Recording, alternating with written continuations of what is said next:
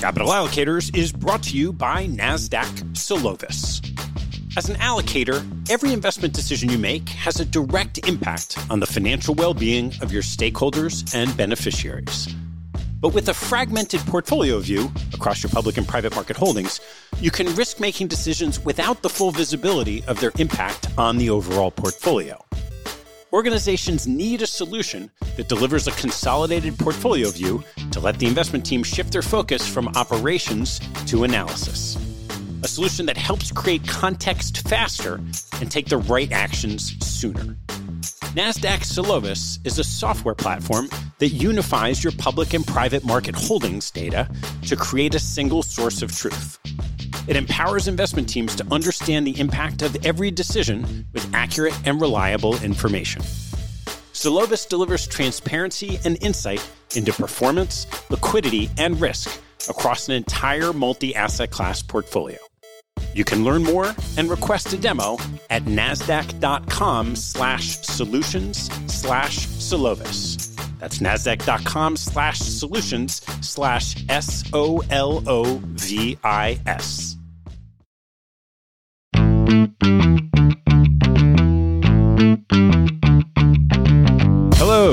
I'm Ted Seides, and this is Capital Allocators. This show is an open exploration of the people and process behind capital allocation. Through conversations with leaders in the money game, we learn how these holders of the keys to the kingdom allocate their time and their capital. You can join our mailing list and access premium content at capitalallocators.com. Occasionally, an event takes place that causes investors to reassess risk. Russia's actions in Ukraine last week could be a tipping point for one of those events. In a divergence from our normal show, I reached out to Marko Papic to see what we could learn.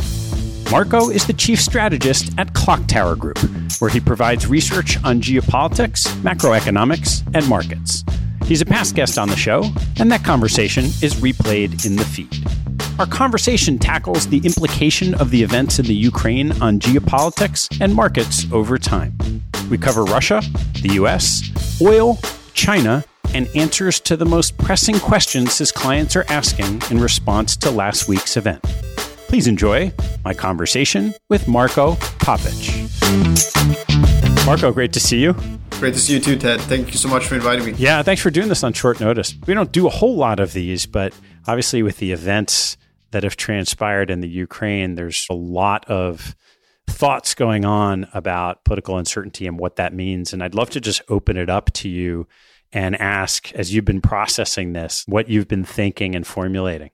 I think that what's going on right now is a continuation of basically a theme that I've been developing over the past decade, which is multipolarity. And this is what the multipolar world looks like.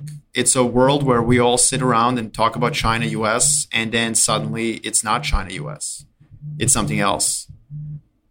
And this is a multipolar world in which multiple countries can pursue their interests independent of one another.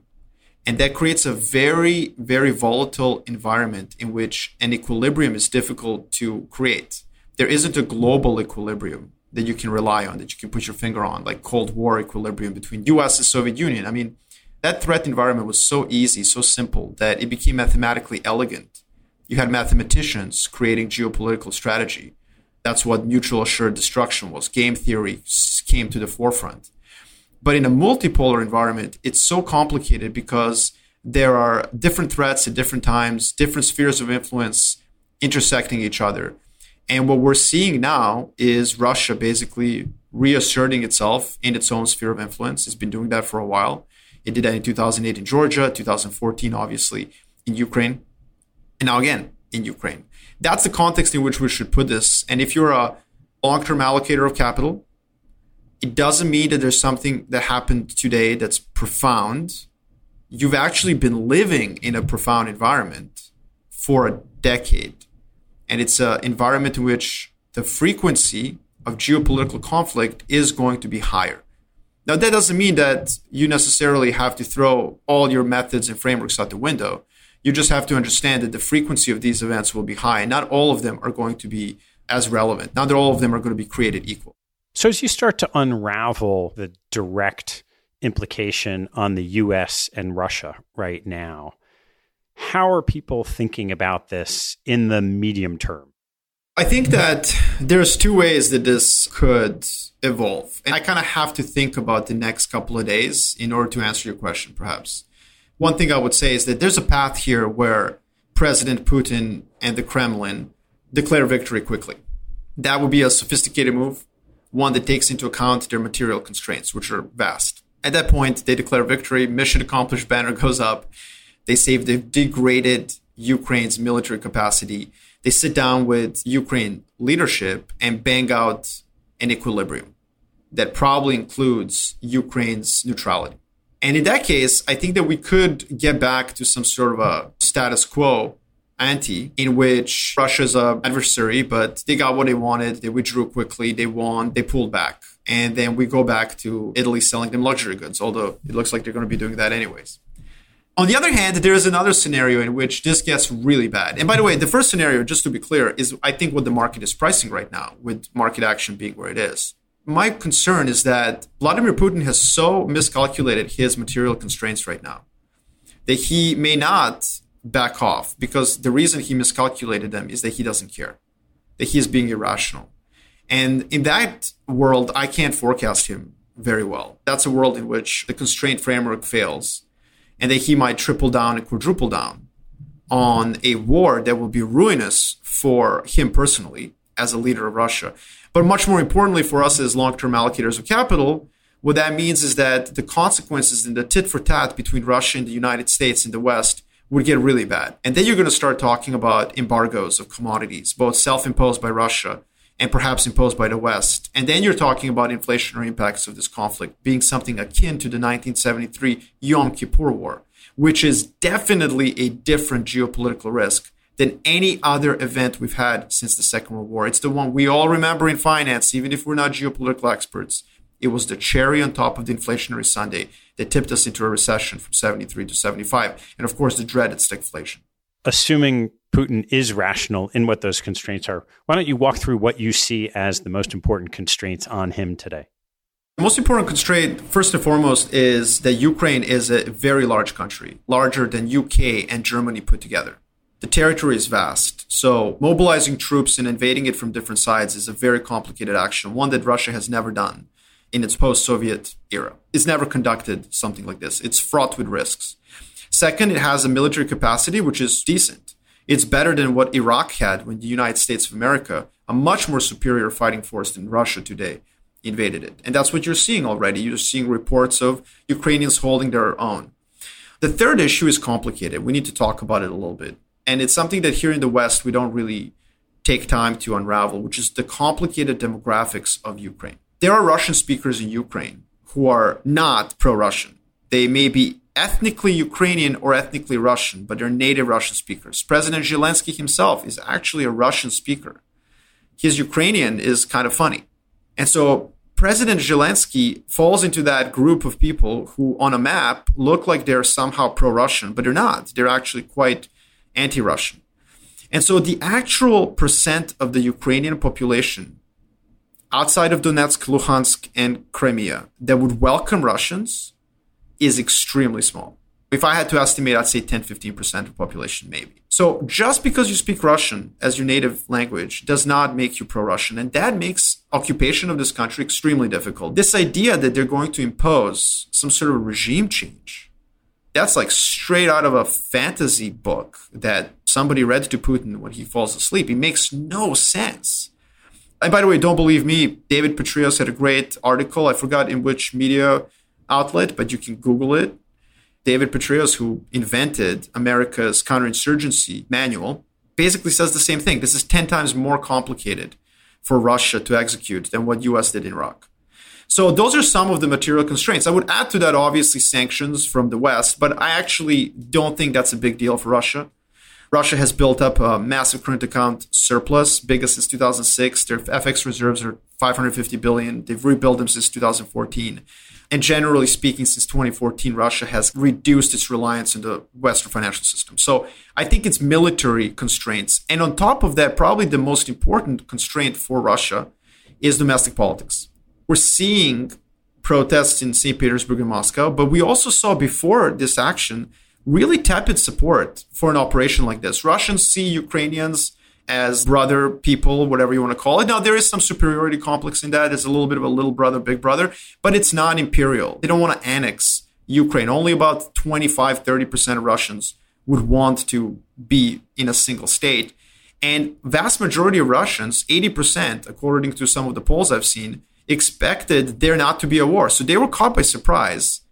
And now they're being told by their government that the reason they were surprised is that, oh, by the way, Ukraine is being run by Nazis. Well, it's 2022. People have Instagram and they have social media, and it's just very difficult to convince even median voters who live in places like Russia that that's the case. It's so sudden. Yesterday, it was just an adversary. Today, it's full of Nazis. How do you assess the response of US markets?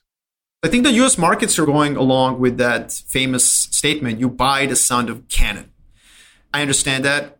In my career as a geopolitical investment strategist, I've always said that. In my book, I literally have that table that goes through every conflict ever, and every single one of them, Ted, was a buying opportunity, except for the Yom Kippur War. And so I think that's what's happening in the market right now. Maybe there's a little bit of a perception that Fed might back off, but I don't see that in the bond market. I don't see this expectation that the Fed will be easier. Maybe that's motivating it a little bit. So that's how I explain it. And, and I worry about that because I think that the Yom Kippur War, the one event on my table that did cause meaningful decline in asset prices, it does have a lot in common with this particular situation today. And that's what worries me because you can have two events now. You can have an event where this gets really bad, inflationary pressures increase, and then the Fed increases its hawkishness like it did in 73 and causes a recession. Now, I actually am not in that camp. I think the Fed is extremely sensitive to the political risks domestically in the US, and they will not look to curb inflation at the risk of a recession. I don't think they will. But I'm in that camp. So, if you were thinking about this in the context of a broad asset allocation framework, long term investor, sometimes events like this are caused for short term rebalancings. Sometimes events like this are caused to really rethink material change in asset allocation.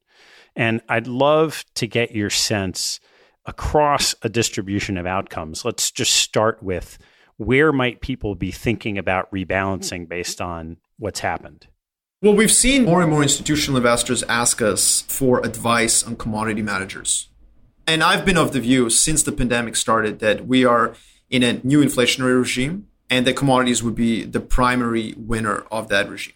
And not gold, but just commodities for a number of different reasons. It's not just inflation hedge, it's also that you have so many things happening, Ted, that are broad stroke geopolitical themes. You have the green energy agenda, which I don't think is going to be reversed in a substantive way, despite the costs. You have a capex agenda, which is driven by this national security prerogative for redundancy building. So we saw that with the pandemic, obviously, we need to have redundancy in pharma. And we saw that during the trade war, we need to have redundancy in semiconductors. Every country in the world wants to have its own fabs. France is now building fabs. All of these things in the initial phase are inflationary. And now, on top of that, investors are starting to realize this multipolar theme that I've been banging the drum for the past decade, which is a multipolar world is a world of inefficiencies. It's not a world of no globalization. Far from it. There'll still be globalization. It will just be the world will be carved up into spheres of influence. And as a long term allocator, you need to think about what does that mean, spheres of influence? Here's what it means commodities. Global supply is no longer global, it's much more local. There will be barriers for you to get your cobalt from there because that's not in your sphere of influence. And that just creates an inefficiency. So global supply of everything gets more inefficient. When you add that to the green agenda, when you add that to the redundancy issue, you just have a much more inflationary environment. And in that environment, as an allocator of capital, I think you have to rethink risk parity. You have to rethink what is your downside risk protection. And ironically, I think the best downside risk protection is commodities, which is weird because commodities should be correlated to growth. So when growth suffers, commodities should suffer with them. That's not really a good hedge the way bonds were. But I think that actually they will be because growth downturns could actually be stagflationary in nature. And so in that case, actually having exposure to commodities in some of a risk parity perception is really good. I think this has already been happening. As I said, allocators are looking for commodity managers. Some of these guys who thought they had to rewrite their resumes are coming back strong. And so I don't think this event itself is phase shift that way, but it will contribute to that view, I think. So I want to dive in on two micro aspects of that. So the first is this idea of spheres of influence and how does this event or does this event redraw some of those spheres of influence around the world? I don't think it redraws it. I just think that it makes vacuous American claim that America doesn't recognize spheres of influence. That was the famous Hillary Clinton comment to Russia, actually, when she was the Secretary of State. And it was this very imperial American view of unipolar moment, like, hey, we don't recognize your sphere of influence. Tough cookie. Well, you're going to have to. Otherwise, things get complicated, and then you have to cash the checks you've been writing. In other words, you have to go and fight for Ukraine's membership in the Western sphere of influence. And so I'm not sure this really redraws much, but it just accentuates the fact that we are now in a world where we probably have to take that into account, these spheres of influence. We're going to have to think about them. With the green energy revolution, Ted, just hear me out. I think we're redrawing the commodity supply chains because suddenly things like cobalt become extremely relevant to the future of your energy supply. And most of it is found in the Congo and China has really good reach in the Congo.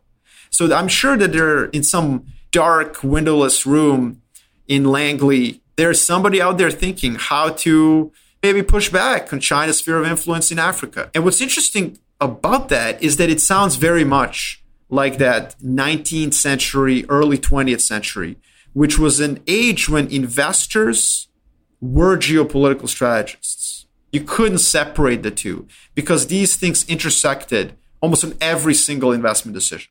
So people are interested in commodity managers, but oil's just cracked or close to $100 a barrel. That feels like it's in direct conflict with the green energy movement over the last couple years. So, how are you thinking about what happens with oil from here and how investors should be thinking about oil and oil exposure? I've been bullish oil for quite some time now. And not so much when I speak to pension funds because they have mandates and ESG rules, but when I speak to family offices for the past year and a half, my message has been you need a green brown barbell portfolio. You want to be in the brownest of the brown stuff and then invest in green tech as much as you can, hopefully not in public markets. I prefer the privates for that space. But going forward, first of all, the fundamental setup for oil looks pretty good for a number of different reasons. Non OPEC, non Canada, non US production is lagging. Shale rigs are just not coming back up the way they used to. There's not enough capital. And I don't think this is incompatible with the green revolution. I think proponents of the green energy shift are happy oil is at $100 because there's an assumption it will accelerate the shift. But I do worry that we might be setting ourselves up for a peak at least temporarily. And the reason for that is the Fed is pretty hawkish, and Ukraine Russia tensions could dissipate. And then around the corner is the Iran deal, which the Biden administration is basically just hurtling towards signing that thing. There's basically no way that we will not get an Iran deal. If Iran asked that we rename Los Angeles to New Tehran, I think the Biden administration would do it because obviously there's inflation, there's high oil prices, they're sitting on huge amount of floating storage that they can deploy right away. And so I think that there is a scenario where there is a significant downside risk to oil prices despite a fundamentally bullish setup. That's why I've actually liked playing different commodities as hedges. So my two favorite hedges in this conflict were wheat and gold. They did really well, and wheat actually outperformed oil. And also, palladium is a good one as well, that several hedge fund managers that I spoke with have suggested is a good idea also. And that's because you don't want to just play geopolitical risk premium just because of risk premium. You want to be more intentional. You want to have intentionality when something like this happens. You want to think about supply chains and actual direct implication. And so I think it's far fetched that Russia stops exporting oil or that the rest of the world embargoes it. But palladium, they produce 47% of global supply. It's an incredibly important input in industrial uses. But if they were to stop exporting for six months, they would lose $3 billion.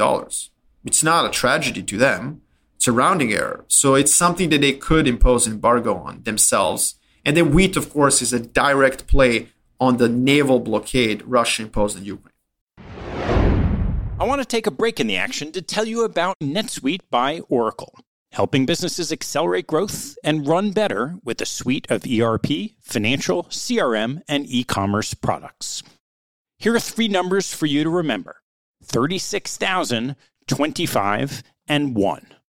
36,000 is the number of businesses that have been upgraded to NetSuite by Oracle. NetSuite turns 25 years old this year. That's 25 years helping businesses do more with less, close their books in days, and drive down costs. And one, because your business is one of a kind. Get a customized solution for all your KPIs in one efficient system with one source of truth. Manage risk, get reliable forecasts, and improve margins. Everything you need all in one place. Right now, download NetSuite's popular KPI checklist designed to give you consistently excellent performance, absolutely free at netsuite.com slash allocators. That's netsuite.com slash allocators to get your own KPI checklist. netsuite.com slash allocators. And now, back to the show. So I want to pivot a little bit. Before this happened, a lot of the questions internationally have been about the Chinese government and crackdowns on certain industries and what that means for long term investment in China. And would love to get your views on that. My view on China is that the time to forecast China US tensions was 10 years ago. And I see a lot of Johnny come latelys to that space for extrapolating linearly the last four years without really a framework for how we got here there in the first place. So I think that China has peaked as a geopolitical power for the next decade. Now, they might overcome the next decade's challenges and then find new highs. but I think for the next decade, China is actually more focused uh, domestically and internally. And here's why they have several traps. I call it the three traps of China. The first trap is an energy trap. Despite their real commitment to green energy shift and EVs, they still depend on seaborne oil for most of their energy. 90% of the imported oil is all seaborne. And they're very vulnerable to that because that oil transits parts of the global maritime supply chain that they don't have any ability to enforce with naval strength. And they want this decade. Yes, they have now three aircraft carriers, but they don't have the power projection capability to actually control far flung supply routes. For example, if China decided to reunify with its wayward province, Taiwan, if they were to do that, there would be a risk that there would be an oil embargo, which would significantly curtail their ability to conduct military operations. The other two traps are much more macroeconomic. One of them is uh, just the middle income trap. China is falling into the middle income. That was something that they were very concerned. They tried to escape the middle income trap. I think that they now know that they're in it and they're moving towards this common prosperity agenda to prepare for a life in the middle income trap for the next decade. Now, there's more to it. The idea that they're going to pivot towards middle class growth, domestic demand growth, I don't think it's going to happen. And that's because Chinese middle classes are at the end of their debt supercycle. Because in 2008 and 2009, the West just tapped out, just said, look, we're going to deleverage for the next decade. And what China did last decade is it leveraged itself in order to compensate for the loss of external demand. That was their pivot to domestic demand. But it came at a cost of massive leveraging of households. So if you look at household debt as percent of disposable income in China, it's higher than that of the US. And that's important because it means that for the next decade, this dual circulation dream, you hear a lot of people talking about how China's going to focus more on domestic demand. I'm in a camp that says they're going to fail. They're not going to be able to do it. And they're going to remain as export dependent, if not more. In fact, they're pivot away from TMT sector. They pivot away from soft tech. They pivot away from US service oriented economy towards a more German manufacturing model suggests that they're going to continue to make too many things that their domestic economy is not going to be able to consume. So that's their second trap, and it makes them more export dependent. And then the third trap is difficult for a lot of people to wrap their minds around, but it has to do with demographics. Aging societies, they see a decline in their savings rate. And that's because older households don't save, they consume. You saw that with Japan, savings rate basically fell. And the way you avoid having to import capital is you drop your investment rate so that your savings rate minus investment rate equals it's balanced. You don't have a current account deficit. That's what Japan did. As its savings rate fell, their investment rate fell, and Japan avoided a current account deficit. But if China is falling into the middle income trap, if its domestic economy, if its domestic middle class can't consume, it has to keep its investment rate high as its saving rate goes down, which means that over the next decade, China will also be in a current account deficit. So China is addicted to foreign sources of energy is going to remain addicted to foreign sources of demand and it's going to become addicted to foreign sources of capital. And I think Chinese policymakers are aware of this, which is why over the last three years, amidst a pandemic and a trade war and a war of words, they've been opening up their financial sector, preparing themselves for this moment. Now, the only reason the current account surplus in China has increased is two things well, really one thing. It's COVID. We've all been buying on Amazon stuff China makes. Meanwhile, they curtail their tourism. Now, your listeners might be like, wait, what? Who cares? But that's a huge source of imports.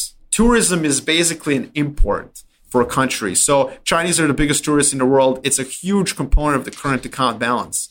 And so when they curtailed it, it benefited the surplus. They went into the surplus. So once COVID dissipates, maybe Chinese policymakers will be able to keep the people at home so they don't export the capital. But I don't think that's going to happen. I think they will start flirting with the current account deficit. And that makes China a lot less ambitious geopolitically because they're going to be dependent on exports, dependent on foreign capital, and dependent on foreign oil.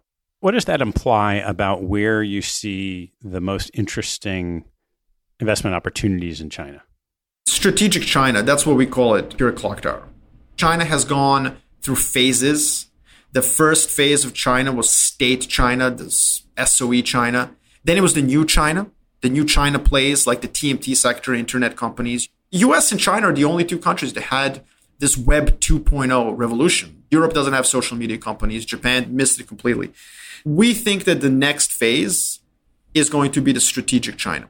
What that implies is really a buildup of manufacturing capacity in technologies that matter for the 21st century. Whether it's semiconductors, whether it's capex plays like robotics, whether it's green China, EVs, and so on. Now, obviously, strategic China also implies very much a national security China. And that's going to be a challenge to long term allocation of capital because, of course, the United States of America is now putting a lot of restrictions on the ability of US investors to invest in this space. And the way I see that is obviously if there's restrictions to American investors, then American investors should not be investing. But the fact of the matter is that I think that America will fail and has failed in building a coalition of the willing to counter China. We see that. We see that, for example, with Huawei. Banning Huawei for the 5G network, only nine countries have actually banned Huawei. How many countries will follow with the investment restrictions on quote unquote strategic China plays.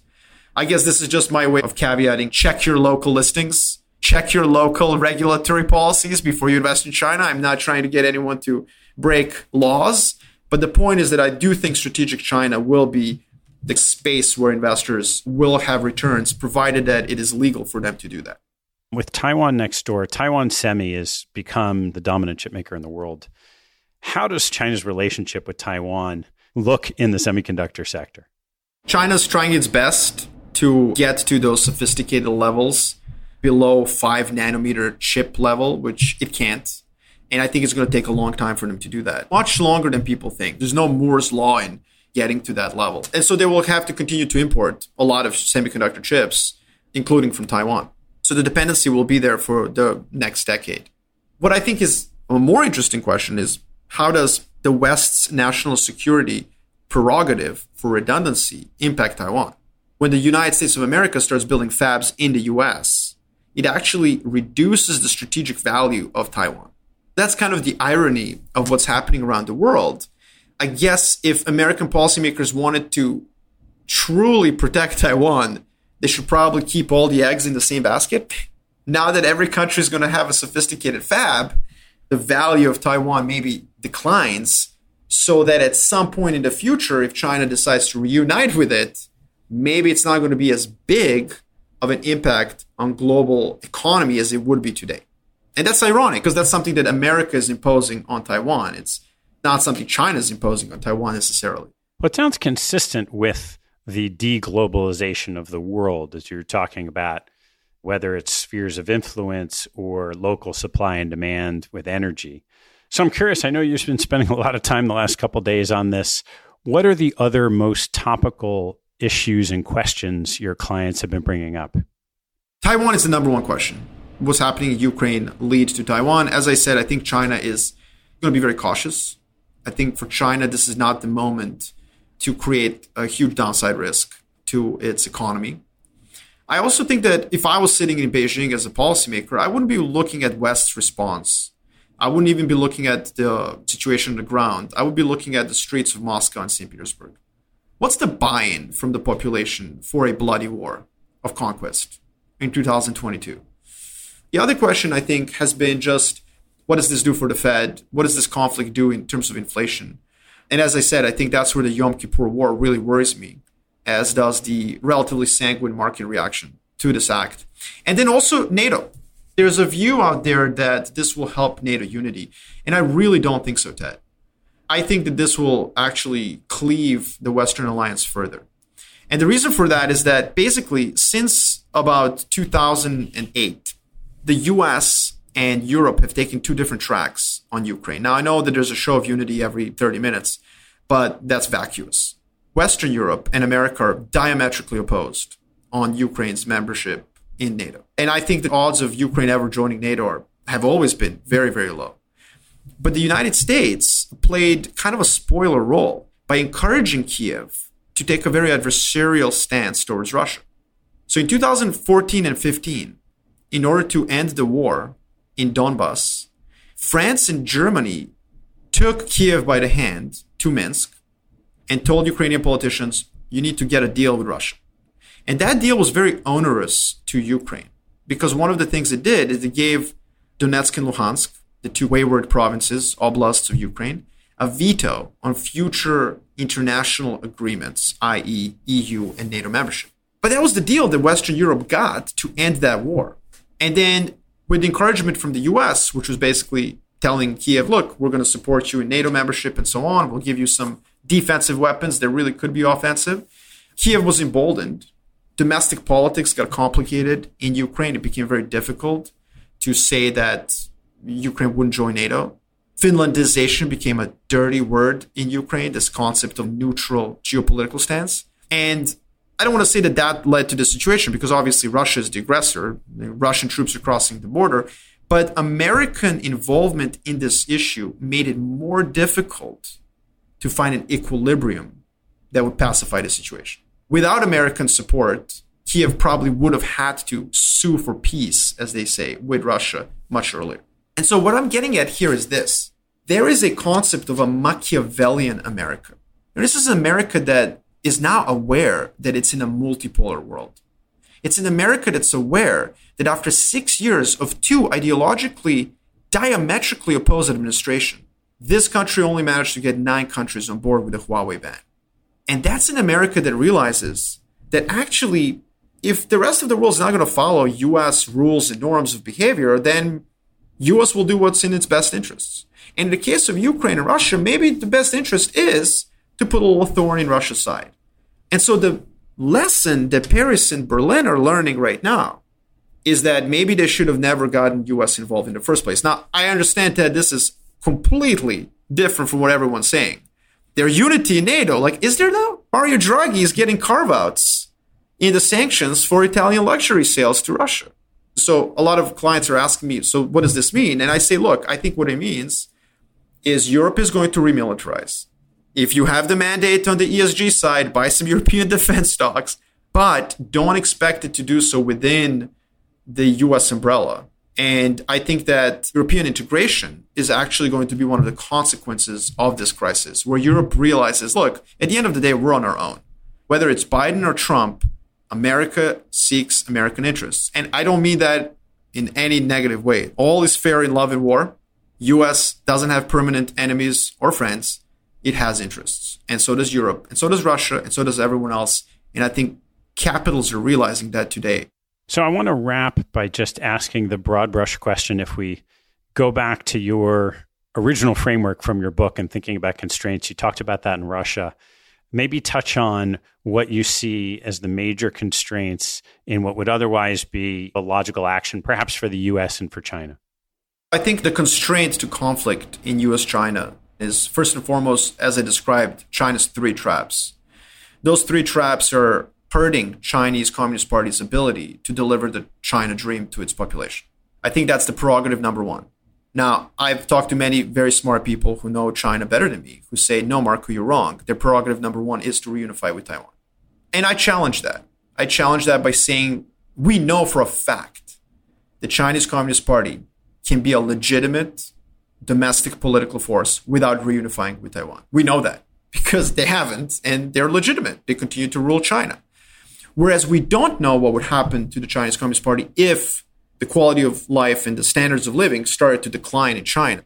If I was advising President Xi, I would tell him way too much downside risk to mess with this Taiwan issue. Let's focus on growing the economy. So that's the first issue I would say. That's a constraint to China. Those three traps are serious constraint to China. For US, the constraint is that they can't build a coalition of the willing against China.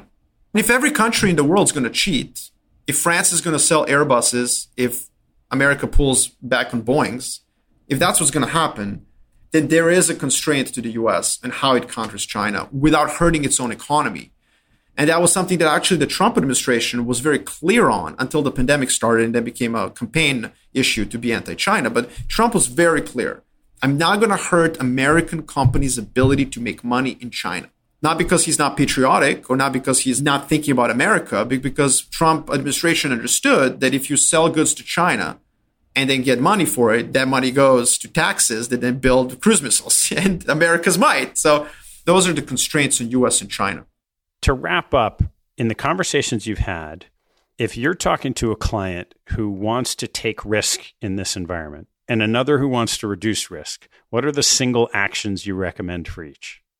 Buy commodities for both of them. I don't know what to tell you. Look at the chart of SPX relative to commodity prices we are at a cusp of a commodity supercycle, and a recession could obviously curtail that. It would waylay it, but not for a significant period of time. That's why I would answer that by saying for both. Marko, on short notice, I really, really appreciate you taking the time sharing your perspective. Anytime. It's such a pleasure and an honor. Thank you, Ted.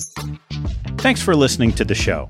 If you like what you heard, hop on our website at capitalallocators.com where you can access past shows, join our mailing list, and sign up for premium content. Have a good one, and see you next time.